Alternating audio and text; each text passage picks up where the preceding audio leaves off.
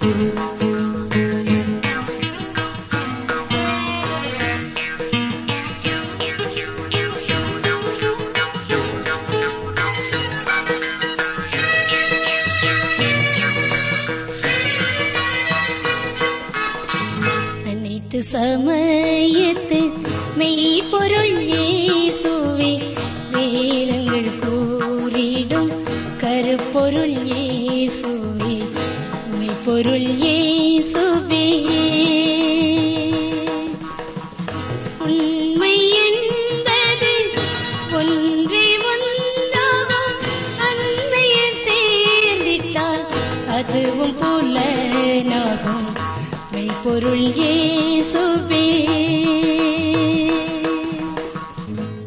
சகோதரர்களே நீங்கள் ஆர்வத்தோடு வேதத்தை கற்று வருகிறீர்கள் உங்களுக்காக தேவனை துதிக்கிறோம்.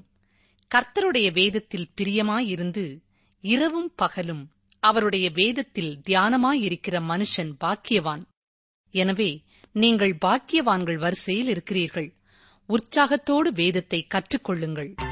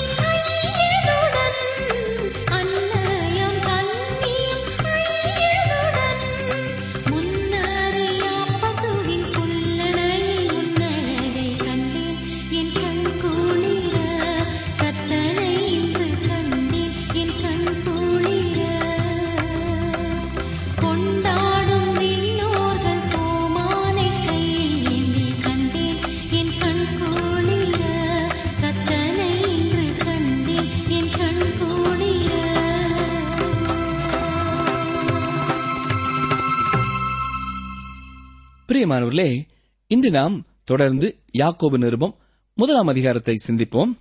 இருபதாம் வசனம் முதல் இன்று சிந்திக்கப் போகிறோம். வாசிக்கிறேன். மனுஷனுடைய கோபம் தேவனுடைய நீதியை நடப்பிக்க மாட்டாதே. நேற்று தினத்திலே நாம் கேட்கிறதற்கு தீவிரமாயும் பேசுகிறதற்கு பொறுமையாயும் கோபிக்கிறதற்கு தாமதமாயும் இருக்க வேண்டும் என்று கற்றுக்கொண்டோம். இன்று ஆண்டவர் நமக்கு கொடுக்கிற முதலாவது வசனம் நாம் மனுஷனுடைய கோபத்தினாலே தேவனுடைய நீதியை நடப்பிக்க முடியாது என்பதாக பார்க்கிறோம். மனிதனுடைய கோபமானது தேவனுடைய சித்தத்திற்கும் அவருடைய கிரியைக்கும் மாறானதாக காணப்படுகிறது. இந்த ஒரு காரணத்திற்காகவே நாம் மற்றவர்களின் விசுவாச காரியங்களை குறித்து வாக்குவாதம் செய்யக்கூடாது. என்றால் என்னோடு நூத்துக்கு நூறு உங்களால் ஒத்துப்போக முடியாது. அதே போல நானும் நூத்துக்கு நூறு உங்களோடு ஒத்து போக முடியாது. கருத்து வேறுபாடுகள் இருக்கத்தான் செய்யும். ஆனால் அதற்காக நாம் கோபம் கொண்டு ஒருவரை ஒருவர் கடித்து பட்சிக்க கூடாது. மற்றொருவருடைய நம்பிக்கையிலே குறைபாடு இருக்கும் பொழுது அதை கோபம் கொண்டு வாதிடுவதால் தீர்த்துவிட முடியாது. நீங்கள் ஒருவேளை நினைக்கலாம் நான் இயேசுக்காதானே கோபம் கொண்டு இதை செய்து கொண்டிருக்கிறேன்? அவருடைய நீதியை நிலைநாட்டதானே பாடுபட்டுக் கொண்டிருக்கிறேன் என்று நினைக்கலாம். இல்லை பிரியமானவர்களே மனுஷனுடைய கோபம் தேவனுடைய நீதியை நடப்பிக்க மாட்டாதே என்று யாக்கோபு தெளிவாக சொல்கிறார். ஆம் நீங்கள் அவருக்காக கோபம் கொள்வதாக நினைத்து உங்களை வஞ்சித்துக் கொள்ளாதீர்கள். ஏனென்றால் அவர் கோபம் கொள்வதில்லை. அவர் இப்பொழுது அறிவித்துக் கொண்டிருக்கிற பணியிலே இருக்கிறார். யாக்கோபு முதலாம் அதிகாரம் இருபத்தி ஓராம் வசனத்தை பாருங்கள். ஆகையால் நீங்கள் எல்லாவித அழுக்கையும் கொடிய துர்க்குணத்தையும் ஒழித்துவிட்டு உங்கள் உள்ளத்தில் நாட்டப்பட்டதாயும் உங்கள் ஆத்துமாக்களை ரட்சிக்க வல்லமை உள்ளதாயும் இருக்கிற வசனத்தை சாந்தமாய் ஏற்றுக்கொள்ளுங்கள். எல்லாவித அழுக்கையும் கொடிய துர்க்குணத்தையும் ஒழித்துவிட்டு என்று சொல்கிறார். அதாவது மாம்சத்தின் கிரியைகளான எல்லாவித அழுக்கையும் அகற்றிவிட வேண்டும். மேலும் கொடிய துர்க்குணத்தையும் நம்மை விட்டு வெளியேற்ற வேண்டும். சகலத்தையும் சாந்தமாய் ஏற்றுக்கொள்ளுங்கள் என்பதும் நமக்கு கற்றுக் கொடுக்கப்படுகிற ஒரு சத்தியம். நாம் உள்ளத்திலே நாட்டப்படுகின்ற தேவனுடைய வார்த்தையை ஏற்றுக்கொள்ள வேண்டியது அவசியம். மாம்சத்தின் கிரியைகளை தடுத்து நிறுத்துவதற்கு ஒரு தடுப்புச் சுவர் போன்று தேவனுடைய வார்த்தை தான் காணப்பட முடியும். ஒரு பழைய பிரசங்கியார் இவ்வாறு கூறுகிறார். பாவம் உங்களை வேதத்தை விட்டு பிரிக்கும் அல்லது வேதம் உங்களை பாவத்தினின்று பிரிக்கும் என்று சொல்கிறார். இது எவ்வளவு ஒரு சிறந்த விளக்கம் இல்லையா? ஒருவேளை உங்களுடைய வாழ்க்கையை சற்றே எண்ணி பாருங்கள். நீங்கள் ஒழுங்காக வேதம் வாசித்து ஜெபித்து உங்கள் வாழ்க்கையிலே நடந்து வந்த நாட்களிலே பாவத்திற்கு விலகி ஜெயிக்க முடிந்தது. எப்பொழுதெல்லாம் வேத வசனங்களை வாசியாமல் ஜெபிக்காமல் உங்கள் பணிகளுக்குள்ளே கடந்து சென்றீர்களோ அன்று பிசாசு உங்களை மேற்கொண்டான். இல்லையா? உங்கள் ஆத்துமாக்களை ரட்சிக்க வல்லமை உள்ளதாயும் இருக்கிற என்று இங்கே சொல்லப்பட்டிருக்கிறது. யாக்கோபு ரட்சிக்கப்பட்ட மக்களிடம் இந்த காரியங்களை பற்றி கூறிக்கொண்டிருக்கிறார். நீங்கள் உள்ளத்திலே நாட்டப்பட்ட தேவனுடைய வார்த்தையை ஏற்றுக்கொண்டிருக்கிறீர்கள். இந்த தேவனுடைய வார்த்தை உங்களுக்கு ரட்சிப்பை ஏற்கனவே கொண்டு வந்துவிட்டது. ஆனால் இப்பொழுது நீங்கள் கிறிஸ்துவுக்காக வாழ வேண்டியது அவசியமாயிருக்கிறது. ரட்சிப்பு முக்காலத்திற்கும் உரியது. நான் ரட்சிக்கப்பட்டேன் என்பது இறந்த காலம் நான் ரட்சிக்கப்படுகிறேன் என்பது நிகழ்காலம் நான் ரட்சிக்கப்படுவேன் என்பது எதிர்காலம். இவ்வாறு இந்த மூன்று காலகட்டங்களிலேயும் நடைபெற வேண்டியது அவசியம். இங்கே யாக்கோபு அப்போஸ்தலன் நிகழ்காலத்திலே நடைபெற வேண்டிய ரட்சிப்பை குறித்து பேசிக் கொண்டிருக்கிறார். தேவனுடைய வார்த்தையை விட்டு ஒரு தேவனுடைய பிள்ளையால் ஒருபொழுதும் வெளியே போக முடியாது. அவ்வாறு வெளியே சென்றால் அது ஆவிக்குரிய வாழ்க்கையிலே பிரச்சனையை கொண்டு வரும். ஒவ்வொரு பிள்ளையும் தன்னுடைய தகப்பனுடைய சத்தத்தை கேட்க விரும்புகிறது. குறிப்பாக தகப்பனுடைய பேச்சு ஆறுதலாகவும் உற்சாகமூட்டுகிறதாகவும் மேலும் திருத்துகிறதாகவும் இருக்கிற போது அவ்வாறு விரும்புகிறது. எவர் தேவனுடைய வார்த்தையிலே ஆர்வமற்று இருக்கிறார்களோ அல்லது வேதத்திற்கு நெருக்கமில்லாதவர்களாய் இருக்கிறார்களோ அவர்கள் தேவனுடைய பிள்ளைகளாய் இருப்பார்கள் என்றால் அவர்கள் பிரச்சனையிலே சிக்கிக் கொள்ளப் போவது நிச்சயம். அடுத்ததாக யாக்கோபு முதலாம் அதிகாரம் இருபத்தி இரண்டாம் வசனத்தை பார்ப்போம். இந்த நிருபத்திலே அநேகருக்கு மிகவும் பழக்கமான தெரிந்த ஒரு வசனம் இருக்கும் என்றால் அது இந்த வசனம் என்று சொல்லலாம். வாசிக்கிறேன் யாக்கோபு ஒன்று இருபத்தி ரெண்டு அல்லாமலும் நீங்கள் உங்களை வஞ்சியாதபடிக்கு திருவசனத்தை கேட்கிறவர்களாய் மாத்திரமல்ல அதன்படி செய்கிறவர்களாயும் இருங்கள். இன்றைய நாட்களிலே நாம் தமிழிலே அநேக வேதாகம மொழிபெயர்ப்புகளை உடையவர்களாய் இருக்கிறோம். அது நாளுக்கு நாள் பெருகிக் கொண்டே இருக்கிறது. இருந்த போதிலும் நாம் எந்த மொழிபெயர்ப்பிலே பழகி விடுகிறோமோ அதுவே நமக்கு பிடித்தமாகி விடுகிறது. ஆனாலும் நமக்கு இன்னும் ஒரு மொழிபெயர்ப்பு தேவையாயிருக்கிறது. அந்த மொழிபெயர்ப்பை யார் வேண்டுமானாலும் செய்துவிடலாம் ஏன்? நீங்கள் கூட செய்யலாம். இது எல்லா மொழிபெயர்ப்பையும் விட சிறந்ததாக இருக்கும். நீங்கள் ஒருவேளை இவ்வாறு சொல்லக்கூடும். என்னை பற்றி உங்களுக்கு தெரியாது. எனக்கு எந்த மொழிபெயர்ப்பையும் தயாரித்து வெளியிடும் அளவிற்கு திறமை இல்லை. எனக்கு மூல பாஷையை குறித்த அறிவே கிடையாது என்று சொல்லலாம். எந்த பழைய தோற்சொருட்களை குறித்தும் ஆவணங்களை குறித்தும் அதை எவ்வாறு கையாள வேண்டும் என்று கூட தெரியாது என்று சொல்லலாம். இருந்த போதிலும் உங்களால் ஒரு சிறந்த மொழிபெயர்ப்பை வேதாமத்திலே செய்து தமிழிலே வெளியிடலாம். அந்த மொழிபெயர்ப்பின் பெயர் என்ன தெரியுமா? திருவசனத்தின்படி செய்கிறவர்களுக்கான மொழிபெயர்ப்பு. இதுவே சிறந்த தலைப்பாக இருக்க முடியும். செய்கிறவர்களின் மொழிபெயர்ப்பு. அருமையானவர்களே நாம் அநேக பிரசங்கங்களை கேட்கிறதுனாலே ஆசீர்வாதம் பெற்றுவிடப் போவதில்லை. அதன்படி செய்யும் பொழுதுதான் தேவனுடைய ஆசீர்வாதத்தை பெற்றுக்கொள்ள முடியும். அப்போஸ்தலனாகிய பவுல் இதே கருத்தை சற்று வித்தியாசமான வார்த்தைகளிலே இரண்டு குருந்தியர் மூன்றாம் அதிகாரம் இரண்டாம் மூன்றாம் வசனங்களிலே சொல்லியிருக்கிறார். எங்கள் இருதயங்களில் எழுதப்பட்டும் சகல மனுஷராலும் அறிந்து வாசிக்கப்பட்டும் இருக்கிற எங்கள் நிருபம் நீங்கள் தானே. ஏனெனில் நீங்கள் எங்கள் ஊழியத்தினாலே உண்டாகிய கிறிஸ்துவின் நிருபமாயிருக்கிறீர்கள் என்று வெளியரங்கமாயிருக்கிறது. அது மையினால் அல்ல ஜீவனுள்ள தேவனுடைய ஆவியினாலும் கற்பலகைகளில் அல்ல இருதயங்களாகிய சதையான பலகைகளிலேயும் எழுதப்பட்டிருக்கிறது என்று சொல்கிறார். இன்றைய உலகம் வேதத்தை வாசிக்கவில்லை ஆனால் உங்களையும் என்னையும் வாசிக்கிறது. இதை ஒருவர் இவ்வாறு கூறுகிறார். ஒரு நாளுக்கு ஒரு அதிகாரமாக சுவிசேஷம் எழுதப்படுகிறது. நீங்கள் செய்கிற செய்கைகளினால் நீங்கள் பேசும் வார்த்தைகளினால் நீங்கள் கூறுவது பொய்யானாலும் மெய்யானாலும் மனிதர்கள் வாசிக்கிறார்கள். உங்கள் அடிப்படையிலே சுவிசேஷம் என்றால் என்ன என்பதை எனக்கு சொல்லுங்கள் என்று எழுதுகிறார். வசனங்கள் இருபத்தி இரண்டு முதல் இருபத்தி ஐந்து வரை உள்ள பகுதியிலேதான் யாக்கோபு நிறுவத்தின் உண்மையான நடைமுறை பகுதிக்கு வருகிறோம். இந்த வசனங்களை நாம் இவ்வாறு பிரித்து சொல்லலாம். இருபத்தி இரண்டாம் வசனத்திலே வசனத்தின் தேவையை பற்றி சொல்லப்பட்டிருக்கிறது. வசனங்கள் இருபத்தி மூன்று இருபத்தி நான்கு போன்றவை வசனத்தின் ஆபத்தை குறித்து சொல்கிறது. வசனம் இருபத்தி ஐந்திலே வசனத்தின் அமைப்பை குறித்து சொல்லப்பட்டிருக்கிறது. நாம் இந்த பகுதி தனித்திருக்கும் தன்மையை பெற்றிருப்பதையும் நம்முடைய வாழ்க்கையின் நடைமுறை காரியங்களை சொல்லுகிறதாக இருக்கிறதையும் பார்க்கலாம். இருபத்தி இரண்டாம் வசனத்திலே நாம் வசனத்தின் தேவையை அதாவது மிகுந்த அவசியத்தை குறித்து பார்க்கிறோம். நீங்கள் உங்களை வஞ்சியாதபடிக்கு திருவசனத்தை கேட்கிறவர்களாய் மாத்திரமல்ல அதின்படி செய்கிறவர்களாயும் இருங்கள். வேதம் மற்ற புத்தகத்தினை போன்றதல்ல. இதிலே காணப்படுகிற ஒரு காரியம் இதை மற்ற புத்தகங்களை விட வித்தியாசமானதாக மாற்றுகிறது.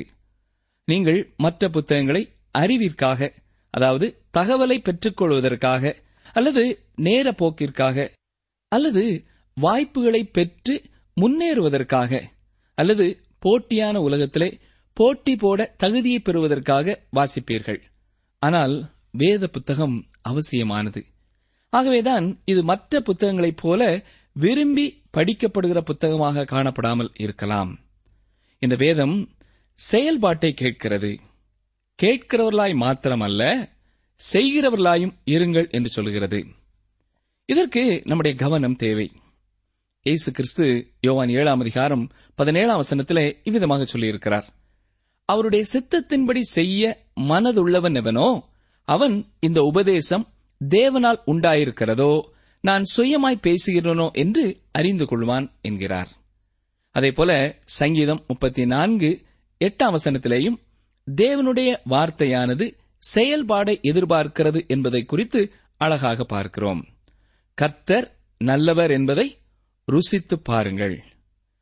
நீங்கள் உலக வரலாற்றை வாசித்து பாருங்கள். அது நீங்கள் இதை செய்ய வேண்டும் என்று எதையுமே கேட்பதில்லை. இலக்கிய புத்தகங்களை வேண்டுமானாலும் வாசித்து பாருங்கள்.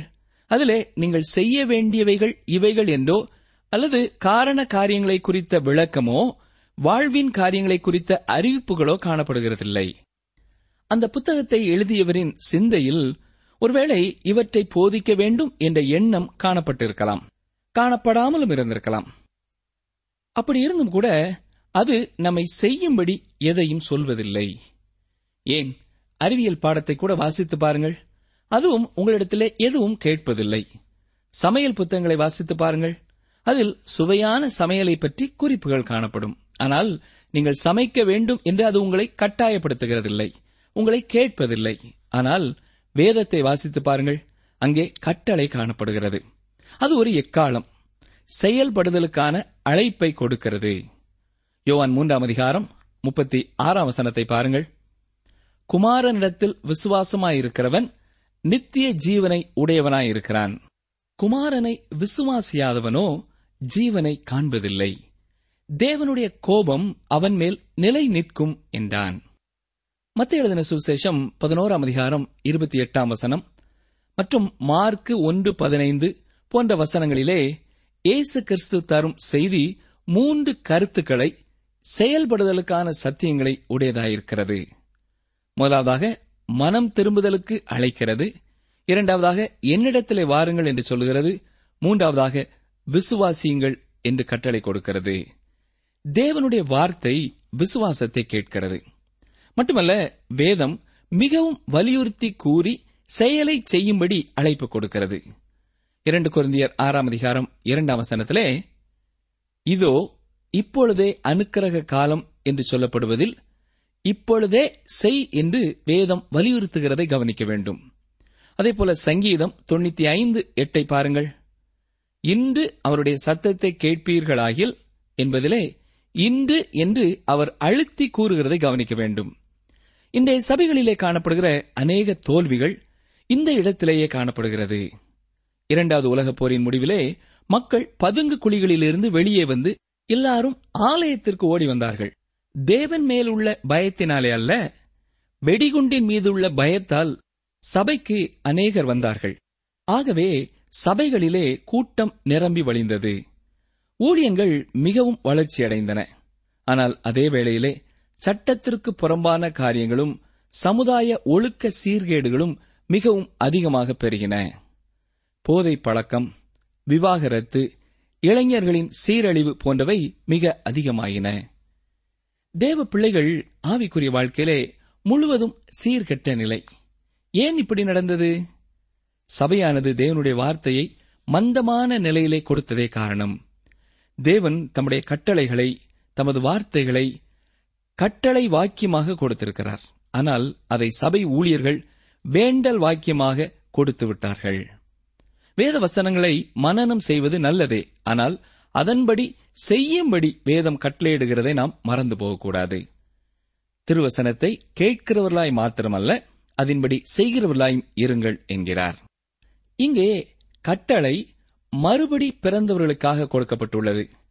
தேவன் ரட்சிக்கப்படாதவர்களை எதையும் செய்யும்படி கேட்கிறதில்லை. அவர்களிடத்திலே அவர் ஒன்றே ஒன்றைத்தான் கேட்பார். அதுவும் செயல் அல்ல விசுவாசிக்கும்படிக்கே அவர் கேட்பார். மக்கள் இயேசுவனிடத்திலே வந்து தேவனுக்கு ஏற்ற கிரியைகளை நடப்பிக்கும்படி நாங்கள் என்ன செய்ய வேண்டும் என்று கேட்டபோது அவர் கொடுத்த பதிலை பாருங்கள். கிரியை செய்ய போகிறீர்களா? ஏன்? அவர் அனுப்பினவரை நீங்கள் விசுவாசிப்பதே தேவனுக்கு ஏற்ற கிரியையாயிருக்கிறது என்றுதான் கூறினார். யோவான் ஆறாம் அதிகாரம் இருபத்தி எட்டு இருபத்தி ஒன்பதாம் வசனங்களிலே நீங்கள் இந்த உரையாடலை பார்க்க முடியும். தேவனுடைய சித்தம் செய்யப்பட வேண்டும். ஆனால் அவிசுவாசிகளை பொறுத்தமட்டிலே அவர்கள் இயேசு கிறிஸ்துவை விசுவாசிக்க வேண்டும். அது போதும். தேவன் அவர்கள் எதையாவது செய்ய வேண்டும் என்று கேட்பதில்லை. அவர்களுக்காக தான் சில காரியங்களை செய்ததை பற்றியே அவர்களோடு சொல்ல விரும்புகிறார். ஒரு மைதானத்திலே சிறு பிள்ளைகள் எல்லாரும் விளையாடிக் கொண்டிருந்தார்கள். எல்லாரும் வீட்டை விட்டு வந்து வெகு நேரம் ஆகிவிட்டது. ஆனாலும் அவர்கள் விளையாடிக் கொண்டே இருந்தார்கள்.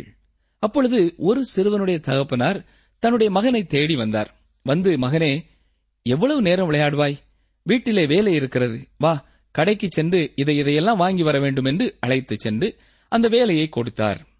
இங்கே தந்தையானவர் தன்னுடைய மகனை மட்டுமே அழைத்துச் சென்று பணியை செய்யும்படி சொன்னார் என்பதை கவனிக்க வேண்டும். அங்கே அநேக பிள்ளைகள் விளையாடிக் கொண்டிருந்தும் தன் மகனுக்கு மட்டுமே அவன் செய்யும்படியாக கட்டளை கொடுத்தார். மற்றவர்களை பார்த்து அவர் ஒரு வார்த்தை கூட சொல்லவில்லை. ஏன்? அவர்களெல்லாம் அந்த தகப்பனுடைய பிள்ளைகள் அல்ல. அவர் தன் மகனாயிருந்த ஒருவனிடமே செயலை எதிர்பார்த்தார். அருமையானவர்களே அதை போன்றுதான். நீங்கள் தேவனுடைய பிள்ளைகளாகும் வரைக்கும் அவர் உங்களிடம் எதையுமே செய்யும்படியாக கேட்பதில்லை. ஆனால் தேவனுடைய பிள்ளைகளாகிவிட்ட நம்மை பார்த்து நீங்கள் உங்களை வஞ்சியாதபடிக்கு திருவசனத்தை கேட்கிறவர்களாய் மாத்திரமல்ல அதன்படி செய்கிறவர்களாயும் இருங்கள் என்று சொல்கிறார். தேவனுடைய வார்த்தையை பிரசங்கிக்கிறவர்களும் தேவனுடைய வார்த்தையை சொன்னால் மட்டும் போதாது அதன்படி நடக்கிறவர்களாக இருக்க வேண்டும். ஒன்று குருந்தியர் ஒன்பதாம் அதிகாரம் இருபத்தி ஏழாம் வசனம் என்ன சொல்கிறது? மற்றவர்களுக்கு பிரசங்கம் பண்ணுகிற நான் தானே ஆகாதவனாய் போகாதபடிக்கு என் சரீரத்தை ஒடுக்கி கீழ்ப்படுத்துகிறேன் என்று சொல்லப்பட்டிருக்கிறது. ஒருமுறை டாக்டர் பட்டம் பெற்ற ஒரு ஊழியர் மற்றொரு மருத்துவரோடு கூட கூடைப்பந்து விளையாடிக் கொண்டிருந்தார். அப்பொழுது மருத்துவரின் நண்பர் ஒருவர் அங்கே வந்தார். அப்பொழுது அந்த மருத்துவர் ஊழியக்காரரை பார்த்து இவர்கள்தான் டாக்டர் மகி என்று அறிமுகப்படுத்தினார். உடனே அந்த நண்பர் இங்கே இரண்டு டாக்டர்கள் இருக்கிறார்கள் என்றார். இந்த வேளையிலே ஊழியர் தனது பட்டத்தை குறித்து இவ்வாறு விளக்கினார். நான் உபதேசிக்கிற டாக்டர் அவர் செயல்படுகிற டாக்டர் என்றார். ஆம் உபதேசிக்கிற அதேபோல செயல்படுகிற டாக்டர் இன்று தேவை ஊழியர்கள் தேவை. ஒருவர் இதே கருத்தை இவ்வாறு கூறுகிறார். செய்வதை விட உபதேசிப்பது எளிது கிரியையை விட சொல்வது எளிது. அநேக பிரசங்கங்கள் அநேகரால் கேட்கப்படுகிறது ஆனால் சிலரால் மட்டுமே இருதயத்திற்கு எடுத்துச் செல்லப்படுகிறது. அவருடைய பிள்ளைகளாய் இருக்கிறவர்களுக்கு வேத வசனத்தை கேட்பது செய்வதற்கு நேராக நடத்துகிறதா இருக்கிறது? இது ஒரு தொடர்ச்சியான செய்கைக்கு நேராகவோ சடங்காச்சாரத்திற்கு நேராகவோ நம்மை நடத்தாமல் ஒரு புதிய சிந்தனைக்கு நேராக செயலுக்கு நேராக நடத்துகிறதா இருக்கிறது. அதிலே வளர்ச்சிக்கு ஏதுவான செய்கையும் மகிழ்ச்சியான வாழ்வும் உள்ள கிளர்ச்சியூட்டுகின்ற அனுபவமும் இருக்கிறதை பார்க்கலாம். நாம் உள்ளான விருப்பத்தால் உற்சாகப்படுத்தப்படுவோமானால் ஆவியிலே நிரப்பப்பட்ட வாழ்க்கையை நடத்துகிறவர்களாக இருப்போம் என்றால் நாம் ஒரு விளையாட்டிலே எவ்வளவு விருப்பம் காட்டுகிறோமோ அந்த அளவிற்கு வேத வாசிப்பிலும் விருப்பம் காட்டுவோம். உண்மையாகவே வேத வாசிப்பு நமக்கு உள்ள கிளர்ச்சி ஊட்டுகின்ற ஒரு அனுபவமாக இருக்க வேண்டும். வேதத்தை கற்கும் பொழுது அல்லது ஆராயும் பொழுது புதையலை கண்டுபிடித்ததைப் போன்ற மகிழ்ச்சி உண்டாக காண்போம். தேவனுடைய வார்த்தையை வாசிப்பது கர்த்தருக்காக எதையாவது செய்யும்படி நம்மை நடத்துகிறதா இருக்கிறது. இது உள்ளான மனதிலிருந்து தோன்றும் ஆசையினால் செய்கின்றதாகவும் இருக்கிறது. இவ்வாறு செய்கிறவர்கள் பணியை செவ்வையாக செய்கிறவர்களாக இருப்பார்கள். அது உலக பணியாக இருந்தாலும் ஊழியமாக இருந்தாலும் அதை அர்ப்பணிப்போடு செய்வார்கள். இவர்கள் செய்கின்ற பணிகளிலே ஆக்கப்பூர்வமான காரியங்கள் காணப்படும். அதில் நல்ல கனிகள் உண்டாகிறதாகவும் இருக்கும். அப்போ யாக்கோபு கேட்கிறவர்களாய் மாத்திரம் அல்ல என்று இந்த வசனத்திலே குறிப்பிடுகிறார். ஒரு வகுப்பிலே ஒரு ஆசிரியர் பாடம் நடத்தும் பொழுது மாணவனாய் அமர்ந்திருப்பதற்கும் அந்த வகுப்பிலே கண்காணிக்கும் ஒரு ஆசிரியராக அமர்ந்திருப்பதற்கும் வித்தியாசம் இருக்கிறது. மாணவர்களை விட இந்த கண்காணிக்கும் ஆசிரியரை கொண்டே அவருக்கு பிரச்சனை அதிகமாயிருக்கும். இந்த கண்காணிப்பவர்கள் அந்த ஆசிரியரை தேவையில்லாத காரியத்தை எல்லாம் சொல்லி துன்புறுத்துவார்கள். இவர்கள் பரீட்சை எழுதப் போகிறதில்லை எந்த ஆயத்தமும் செய்கிறதில்லை. அவர்கள் ஆசிரியரின் பாடத்தை கேட்டு ஏதும் பட்டமும் பெறப்போவதில்லை. இந்த கண்காணிக்கும் ஆசிரியர்கள் கேட்கிறவர்களாய் மாத்திரமே இருப்பார்கள். அதை செயலிலே காண்பிக்கவோ பயன்படுத்தவோ போகிறதில்லை. அவர்கள் வகுப்பிலே சும்மாவே உட்கார்ந்து கேட்டுக்கொண்டிருப்பார்கள் அவ்வளவுதான். ஆனால் மாணவர்கள் ஆசிரியரின் பாடத்தை கேட்டுவிட்டு வேறு எதையுமே அதை குறித்து செய்யாமல் இருக்க முடியாது. அவர்கள் அதை தொடர்ந்து படிக்கும் செயல்களிலே ஈடுபட வேண்டும். ஆசிரியரின் அறிவுரைப்படி நடக்க வேண்டும். அதுபோலத்தான் விசுவாசம் நடவடிக்கைகளுக்கு அதாவது செயல்களுக்கு நேராக வழிநடத்துகிற ஒன்றாய் இருக்கிறது. ஒரு மனிதன் எப்பொழுதும் விசுவாசத்தை பற்றியே பேசிக் கொண்டிருப்பான். ஆனால் மற்றவர்களுக்காக அவன் எதையுமே செய்ததில்லை. விசுவாசத்தை குறித்து மாத்திரமே அவன் பேசிக்கொண்டே இருப்பான். ஒருமுறை இந்த மனிதனுடைய வாகனம் சேற்றிலே மாட்டிக்கொண்டது அப்பொழுது அந்த பக்கமாக வந்த அவருடைய நண்பர் நல்லது நீ விசுவாசத்தில் இப்பொழுது நன்றாக ஸ்திரப்பட்டிருக்கிறாய் என்று சொல்லிவிட்டு போய்விட்டான். அருமையானவர்களே நாம் இன்று செய்ய வேண்டிய காரியம் இதுதான். நாம் நகர்ந்து கொண்டே இருக்க வேண்டும். விசுவாச வாழ்க்கையிலே முன்னேறி சென்று கொண்டே இருக்க வேண்டும். நாம் விசுவாசத்திலே பலப்பட்டவுடன் நாம் சேற்றிலே அகப்பட்டுக் கொள்ளாமல் விசுவாசத்திலே முன்னேறி சென்று கொண்டே இருப்போமாக. நீங்கள் உங்களை வஞ்சியாதபடிக்கு என்றும் வசனத்தின் துவக்கத்திலே பார்க்கிறோம். மக்கள் தங்களை தாங்களே வஞ்சித்துக் கொள்வது ஒரு கொடுமையான காரியமாகும். அப்போஸ்தலனாகிய யோவான் ஒன்று யோவான் முதலாம் அதிகாரம் எட்டாம் வசனத்திலே தன்னிடத்தில் பாவமே இல்லை என்று சொல்லுகிறவன் வேறு யாரையும் அல்ல தன்னையே வஞ்சித்துக் கொள்கிறான் என்று சொல்கிறதை நீங்கள் பார்க்க முடியும். நாம் செய்யும் எந்த பாவத்தையும் நாம் நியாயப்படுத்தக்கூடாது. அது மட்டுமல்ல நாம் செயல்படாமல் இருப்பதற்கு காரணம் கூறி கண்ணியிலே நாம் எளிதிலே விழுந்துவிட வாய்ப்பு இருக்கிறது இதற்கு நாம் எச்சரிக்கையாக விலகி இருக்க வேண்டும். இப்படிப்பட்ட காரியங்களை செய்து நீங்களே உங்களை வஞ்சியாதபடிக்கு கவனமாயிருங்கள் என்று யாக்கோபு அறிவுரை கூறுகிறார்.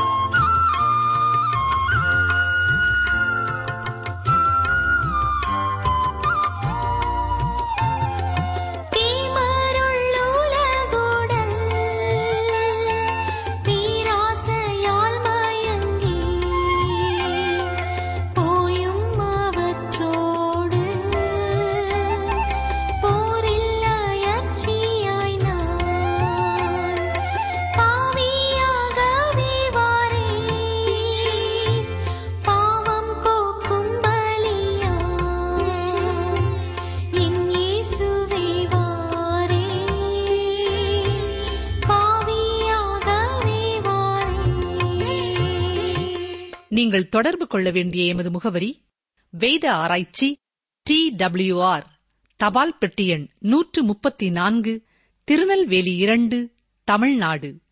எங்கள் தொலைபேசி எண் தொன்னூற்று நான்கு நாற்பத்தி இரண்டு இருபத்தி ஐந்து இருபத்தி ஆறு இருபத்தி ஏழு மற்றும் ஒரு தொலைபேசி எண் ஒன்பது ஐந்து எட்டு ஐந்து நான்கு ஆறு பூஜ்ஜியம் நான்கு ஆறு பூஜ்ஜியம். எங்கள் இமெயில் முகவரி Tamil DTP at radio eight eight two dot com. வானத்தையும் பூமியையும் படைத்த கர்த்தராலே நீங்கள் ஆசீர்வதிக்கப்பட்டவர்கள். சங்கீதம் நூற்று பதினைந்து பதினைந்து.